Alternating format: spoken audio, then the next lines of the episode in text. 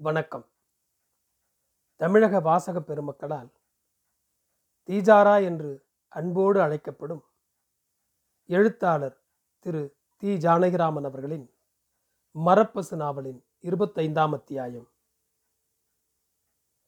புதிது புதிதாக பார்த்து கேட்டு அனுபவித்து என்ன செய்யப் போகிறாய்? ஃபண்டாஸ்டிக் டெரிஃபிக் என்று மனிதர்களையும் காட்சிகளையும் பேச்சுகளையும் அவைகளின் தாக்குதல்களையும் வர்ணித்து கொண்டு என்ன செய்யப் போகிறாய்? இந்த மாதிரி தானே கேட்டான் புரூஸ். அதே சொற்கள் இல்லை. அரை விழிப்பின் நினைவு புடன் போல என் நினைவுகளையே அவன் வாயில் போட்டு கேட்கிறேனோ? அடிவயிற்றுக்கு கீழ் காலிடையில் என்ன உணர்வு இது திடீரென்று? சும்மா அலையாதே. இதோடு நிறுத்திக்கொள் என்று சொல்வதற்குத்தான் புரூஸ் அன்றிரவு அந்த பாடுபடுத்தினானா? அது புரூஸா அல்லது ஆண்கள் அத்தனை பேரின் ஒருமிப்பா? காலம்தான் புரூஸ் வேஷம் போட்டுக்கொண்டு அப்படி படுத்திற்றா? அன்றிரவுக்கு பிறகு ஏன் புரூஸை சீண்ட தோன்றவில்லை? அவனுக்கு கூட ஏன் சீண்ட தோன்றவில்லை? பழையபடி படுக்கையின் ஓரத்தில் படுத்திருந்தான். அதைவிட உச்சமில்லை. இருக்க முடியாது என்று நான் உணர்ந்து விட்டேனா? அவன்தான். சரி உபதேசம் செய்தாகிவிட்டது என்ற திருப்தியில் சும்மா இருந்தானா? குளிர் நாடுகளுக்கு போய்விட்டு திரும்பிய பிறகு புளிக்குழம்பும் மிளகாயும் தவிர்த்திருந்த மினுமினுப்பு முகத்தில் தெரிகிறது. ஆனால் அந்த சல்லாவிற்கு பின்னால் முப்பத்தெட்டா நாற்பத்தெட்டா என்று என்னமோ ஆடுகிற மாதிரி இருக்கிறது. மயிர் மட்டும் கருகருவென்று மின்னுகிறது. மரகதத்திற்கு கூட தெரியாது. மரகதம் எங்கே? கோபாலி பேச்சை மாற்றிவிட்ட மாதிரி இருக்கிறது. திரும்பி ஹாலுக்கு வந்தேன். இப்போ தேவலையா? தேவலை. எங்கே வலிச்சுது? இடது முதுகு இடது மார்பு விழாவெல்லாம் காண்பித்தது கோபாலி. டாக்டரை வேணும்னா பார்க்கலாமா? அதெல்லாம் ஒன்றும் இல்லை. சும்மா இழுத்துண்டுது அவ்வளவுதான். ஏதோ இசைகாடாக திரும்பினது. கொஞ்சம் பொறுத்து விட்டு பாத்திரங்களை உள்ளே கொண்டு வைத்துக்கொண்டே தற்செயலாக கேட்பது போல் கேட்டேன். மரகதம் வரவே மாட்டாளா? அவன்னா வரப்படாதுன்னு சொல்லியிருப்பன் போல இருக்கு. என்ன நடந்தது? போன மாதம் இங்கே வந்து உட்கார்ந்துட்டு இருந்தேன் உடம்பு என்னமோ சுட்டா போல இருந்தது. கொஞ்சம் ஜலதோஷம் வேற. காவி போட்டுட்டு வான்னேன் வந்தா தொட்டுப்பாரு ஜுரம் இருக்கான்னு அவள் உள்ளங்கையை பிடிச்சு என் கன்னத்திலே வச்சுட்டேன். சட்டுன்னு கையெழுத்துண்டா ஜுரம் இருக்கோன்னு கேட்டேன். அப்புறம் அவளாக கையை வச்சா கன்னத்தில் கொஞ்சம் வித விதப்பாக இருக்குன்னா பச்சையப்பா அப்போ உள்ளே வந்தான். அதான் சமாசாரம். மறுநாளைக்கு காலமே நாங்கள் வேலையை விட்டு நின்றுக்கிறோம்னா ஏண்டான்னு கவர்மெண்ட்டில் வேலை கிடச்சிருக்கு குவார்ட்டர்ஸ் கொடுத்துருக்காங்கன்னா அதுவும் மண்ணியில் மாமியாளுக்கு உடம்பு சுகம் இல்லாமல் இருக்குது கொஞ்ச நாளைக்கு மரகதத்தை ஒத்தாசைக்கு வச்சுக்கணுங்கிறாங்க அங்கே கொஞ்ச நாள் இருந்து விட்டு குவார்ட்டர்ஸுக்கு போயிடுவோம்னா நான் அப்புறம் என்னத்தை சொல்கிறது அன்னைக்கு சாயங்காலம் ரூமை காலி பண்ணிட்டு போயிட்டான். ம் என்று யோசித்து கொண்டிருந்தேன். அந்த பையன் என்ன மிஸ்டேக் பண்ணின்னுட்டான் கவர்மெண்ட்டில் வேலை கோட்ரஸ் எல்லாம்? அவன் மிஸ்டேக் பண்ணிட்டான்னா? நிலைமையை புரிஞ்சுட்டானா? எது சரி? என்ன நிலைமை? உங்கள் ஜுரம் ஜலதோஷ ஜுரம் இல்லைங்கிற நிலைமை தான் நீயும் ஆரம்பிச்சிட்டியா? குஞ்சாலி அம்மணி ரெண்டு பேர் தானே உங்களுக்கு? இதே மாதிரி அங்கங்கே இருக்கிறது தெரியுமே எனக்கு. நான் கோச்சிக்கலையே. எங்கிட்ட எதுக்கு மறைக்கணும்? நீயா கண்டுபிடிச்ச இப்போ? நானாக தானே நடந்ததை சொன்னேன். நடத்தி வச்சது எதுன்னு சொல்லலையே. ஜுரமான்னு பார்க்க கண்ணாடி மேஜர் ட்ராயரில் தெர்மாமீட்டர் இருக்கு. அவள் கையை வச்சு பார்த்து சொல்லணும் போல் இருந்தது. அதனால் என்ன? எனக்கு அதனால் என்ன என்று தோன்றிற்று. ஆனால் கோபம் மட்டும் வந்து கொண்டிருந்தது. முகம் கொடுத்து பேசுவது கஷ்டமாயிருந்தது பேசாமல் உட்கார்ந்திருந்தேன். கோபாலிக்கு ஆவல் எங்கேயெல்லாம் போனேன்? என்னவெல்லாம் பார்த்தேன்? என்று தெரிந்து கொள்ள. அதுதான் கடுதாசி எழுதினேனே. போகிற போது ஈரான்லேருந்து எழுதினேன் ரோம்லேருந்து எழுதினேன் பிரகாவிலிருந்து எழுதினேன் பாரிஸிலிருந்து கிரீஸ்லேருந்து லண்டன்லேருந்து எழுதினேன். கச்சேரி கச்சேரி பண்ணலையா? அங்கங்கே மேஞ்ச அளவுக்கு பணம் வேணும்னா ஆடினேன் பாடினேன். டெலிவிஷன் கூட ஆடினேன். ஆனால் சும்மா அலையணும் தானே போனேன். கச்சேரி கிடைக்காட்டா நான் எப்படி சம்பாதிச்சுட்டு இருப்பேன்னு தெரியாதா உங்களுக்கு? அதுதான் தெரியுமே எனக்கு. வேற என்னென்ன பண்ணினேன்னு உன் வாயால் சொல்லு.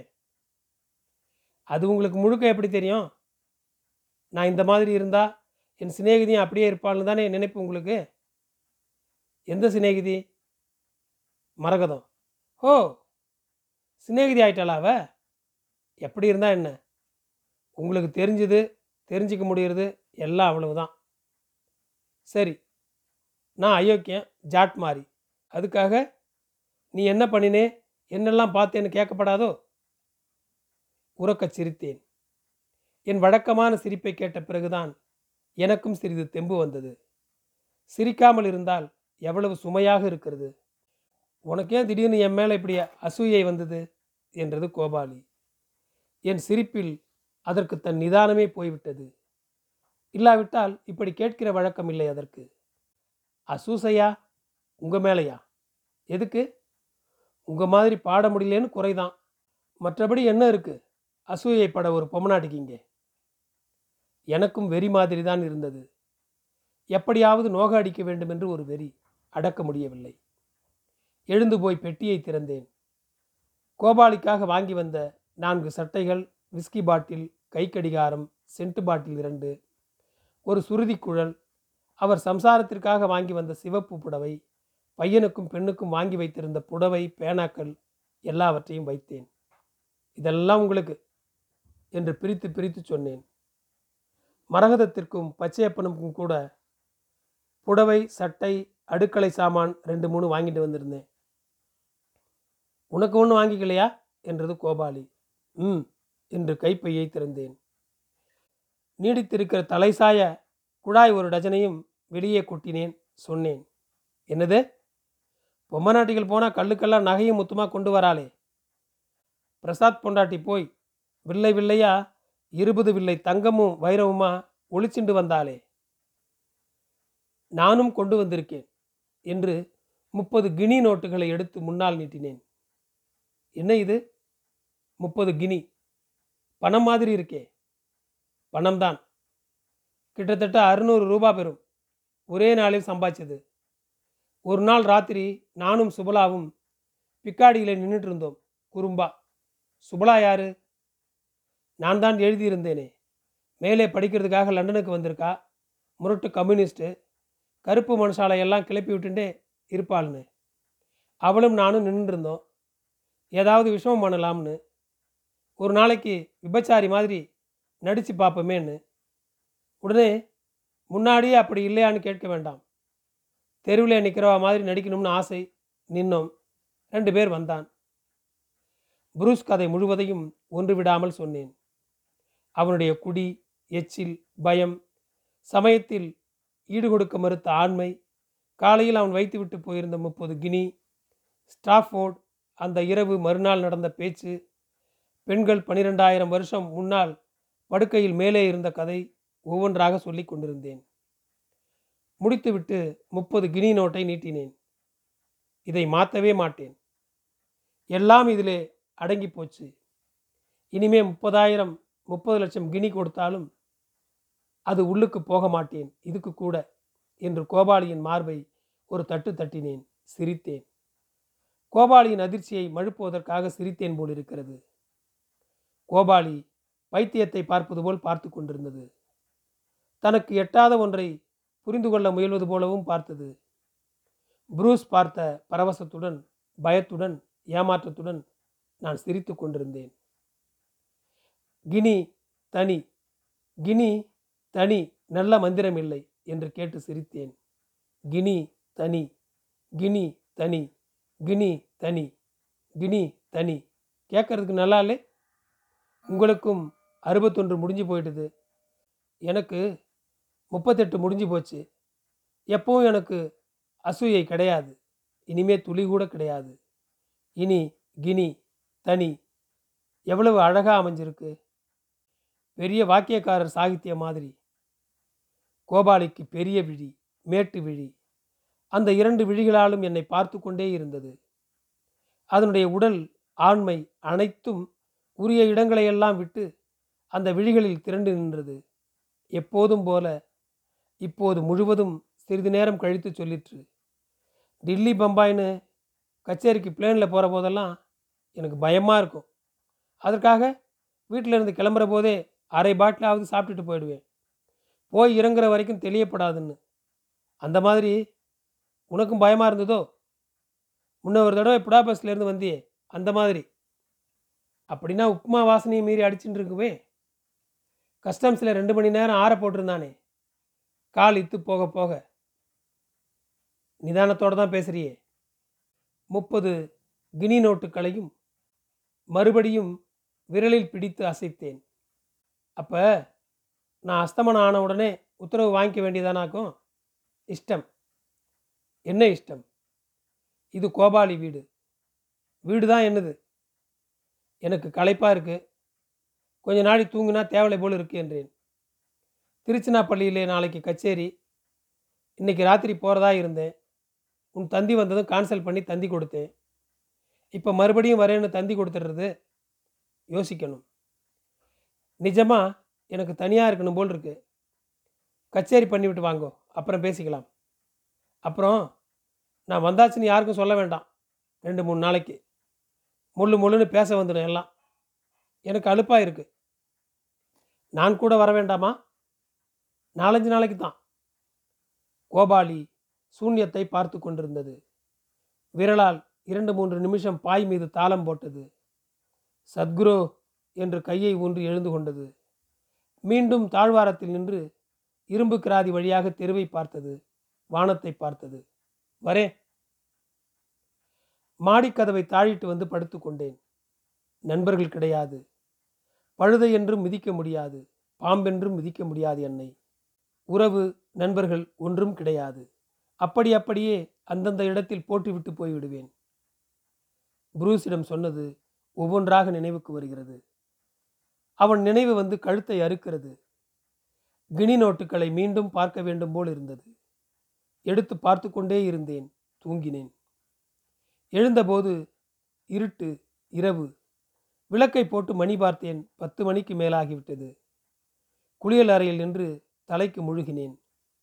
தலைமயிரை சோப்பு போட்டு ஷாம்பு போட்டு பல தடவை போட்டு சாயம் போகிற வரையில் போட்டு தேய்த்து குளித்தேன். துவட்டிவிட்டு கண்ணாடி முன் வந்து நின்றேன். சாயம் உயர்ந்த சாயம். இன்னும் முழுவதும் கரையவில்லை. ஆனால் கிட்டத்தட்ட எல்லா மயிரும் வெளுப்பு என்பது மட்டும் நன்றாக தெரிகிறது. விரலால் கோதி கோதி பார்த்தால் எப்போதாவது ஒரு கருப்பு தென்படும். இப்படி மூன்று நாள் ஷாம்பு போட்டு சோப்பை போட்டு கழுவியதும் முழு வெளுப்பு வந்துவிட்டது. என்ன ரம்யமான வெளுப்பு! எழுத்தில் முப்பத்தெட்டு முகத்தில் நாற்பத்தெட்டு தலையில் எழுபத்தெட்டு. எத்தனை அழகு இந்த வெளுப்புக்கு? இரண்டு மடங்கு கணத்தை எப்படி இந்த முகம் தூக்கி கொண்டு நிற்கிறது? சமமான கணமுள்ளவர்களே தூக்குவது சிரமம். கோபாலியை வேடிக்கையாக தூக்க முயன்றிருக்கிறேன். அது காலை காலை மடித்து கொள்ளும். ஆனால் தூக்கும்போது வயிறுதான் சரியும். மரகதத்தை தூக்கி பார்த்திருக்கிறேன். அவள் உயரம். அதற்கேற்ப வடிவான சதைப்பற்று. தூக்க முடியாது. குலுங்கி குலுங்கி முந்தானையால் மூக்கை மறைத்து கொண்டு சிரிப்பாள். ஆனால் இந்த முக முப்பத்தெட்டு எவ்வளவு சுலபமாக தலையின் எழுபத்தெட்டை தாங்கிக் கொண்டிருக்கிறது. மூன்று நாளும் வெளியே கிளம்பவில்லை. கீழ்விட்டு பையனை மட்டும் கூப்பிட்டு பால்காரன் வந்தால் நான் வந்தேன் என்று சொல்லச் சொன்னேன். அவன் என் தலையை பார்த்து சற்று குழம்பிவிட்டு சரி என்று சொன்னான். பால்காரன் வரும் முன்னே பால் யானத்தையும் மூடியையும் மாடிப்படி நிலையில் வைத்துவிட்டு அவன் போட்டுவிட்டு போனதும் எடுத்து கொண்டு வந்து விடுகிறது. மற்றபடி மூன்று நாள் வெளியே தலை நீட்டவில்லை. உள்ளே உட்கார்ந்தபடியே கொள்ளைப்பக்கத்து தென்னையும் வான வில்லல்களையும் பார்த்தேன். ஜன்னல்களின் நீல சிவப்பு பச்சை கண்ணாடிகள் வழியே மர இலைகளையும் பார்த்தவாறு உட்கார்ந்து கொண்டிருந்தேன். நானே வீட்டை பெருக்கினேன் சமைத்தேன் பாத்திரம் கழுவினேன். கண்ணாடி முன் நின்றேன். என்ன அழகான உணர்ச்சிகள் மாறி மாறி மின்னுகிற முகம். எத்தனை தொல்லிய தலை. இரவு வேளைகளில் இந்த படுக்கையில் தனியாக படுத்திருந்தேன். பால்கனி அறை படுக்கை இந்த இடது பக்க அறையின் இரு கட்டில் படுக்கை இரண்டிலும் மாறி மாறி தனியாக படுத்திருந்தேன். எத்தனை நாள் இந்த படுக்கைகளில் தனியாக படுத்திருக்கிறேன். எண்ணி பார்ப்பது சிரமமாக இல்லை. இத்தனை வருஷங்களாக மொத்த வருஷத்துக்கு நாலைந்து நாள் தனியாக படுத்திருப்பேனோ என்னவோ? அப்போது கூட மறுநாள் தனியாக இல்லாமல் இருக்கப் போகிற நினைவு. துணைக்கு படுத்திருப்பது போல ஒரு தெம்பு ஒரு கிளர்ச்சி.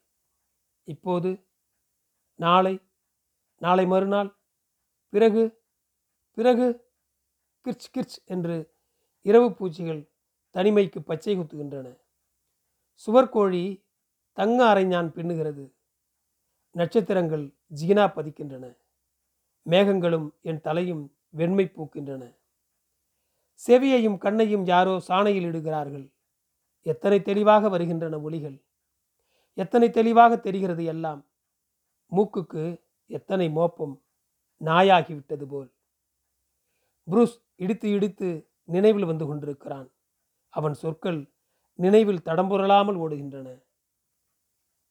நான் அவனிடம் அப்போது சொன்னது பொய். எதையும் தேடி அலையவில்லை. சும்மா அலைகிறேன் என்று இப்போதுதான் தெரிகிறது. எதையும் தேட வேண்டாம். அவ்வப்போது வருகிறதை பார்த்து கொண்டே இருக்க தோன்றுகிறது. அதுவும் எவ்வளவு தீட்சண்யமாக. சமைக்கும்போது பாத்திரங்களின் ஒளி எப்படி இசைக்கிறது? புரூஸ் நீ அந்த உச்சத்தில் கொண்டு வைத்திராவிட்டால் கூட அவ்வளவு நோவை கொடுக்காவிட்டால் கூட இந்த மூன்று நாள் தனிமை நீ சொன்னதையெல்லாம் சொல்லியிருக்கும். நாலாவது நாள் காலையில் குளித்துவிட்டு தலைக்கு சாயம் போட்டுக்கொண்டேன் லேசாக துளி வெள்ளை தெரியும்படியாக மரகதத்தை பார்க்க வேண்டும். திடீரென்று அவள் பயந்து போய்விடுவாள். எனக்கென்னமோ ஆகிவிட்டது என்ற அரளவும் செய்யலாம். வடபழனிக்கு பஸ்ஸை பிடித்து கொண்டு ஏறினேன். எம்மா! என்றால் என்னை பார்த்ததும். தெருவிலேயே இறுக அணைத்து கொண்டு என்னை மேலும் கீழும் பார்த்தாள் தலையை பார்த்தாள். எப்பமா வந்தீங்க? நாலு நாள் ஆச்சு நீ வாசலில் வந்து எனக்காக காத்துட்டுருப்பேன்னு நினச்சேன். இப்படி தான் பண்ணுறதா நீங்கள் என்னை என்னெல்லாம் சொன்ன போகிறீங்கன்னு மனப்பாடம் பண்ணி வச்சுருக்கேன். உள்ளே வாங்கம்மா. பச்சையப்பன் எங்கே கோயிலுக்கு போயிருக்காருங்க. எதற்கு? வேலைக்கு போகலையா? வேலைக்கு எப்படி போவாங்க? உங்களை கேட்காம. என்னது? ஆமாம் அம்மா வந்தப்புறம் கேட்டுக்கிட்டு வேறு வேலைக்கு போகிறேன்னு உட்காந்துருக்காங்க வீட்டோட நீங்கள் உள்ற வாங்கம்மா. உங்கள் அம்மாவுக்கு உடம்பு சரியில்லைன்னு வந்தியாமே. இதுதானா அது? என்று கூடை புளியை போட்டு அரிவாள் கலையில் கொட்டை எடுத்து கொண்டிருந்த கிழவியை பார்த்தேன். மரகதம் சிரித்தாள். சற்று கழித்து பச்சையப்பனும் வந்து விட்டான்.